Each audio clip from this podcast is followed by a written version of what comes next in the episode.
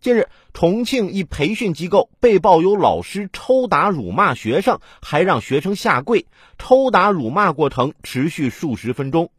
老师说，是因为学生上课不专心，叫他来解题又解不开，所以实施了批评教育。据了解，这名老师就是机构创办人。该机构去年就被排查出非法办学，当地教委曾多次叫停。一些家长将孩子交到老师手上，经常会说：“孩子我就交给你了，不听话的话狠狠的罚。”然而常见并不等于正常，管教归管教，但抽打辱骂几十分钟，还逼学生下跪，这早就超出了严厉的范畴，而且竟然还是非法办学。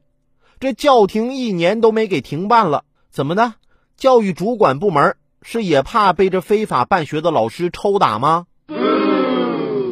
想想当年自己上补习班的日子，有一次啊，老师出去了，教室里一片死寂，大家各自自习。我作为班长呢，想活跃一下气氛，就走到窗边，猛地把窗帘拉开，边拉边喊“大变活人”。结果老师就在窗后，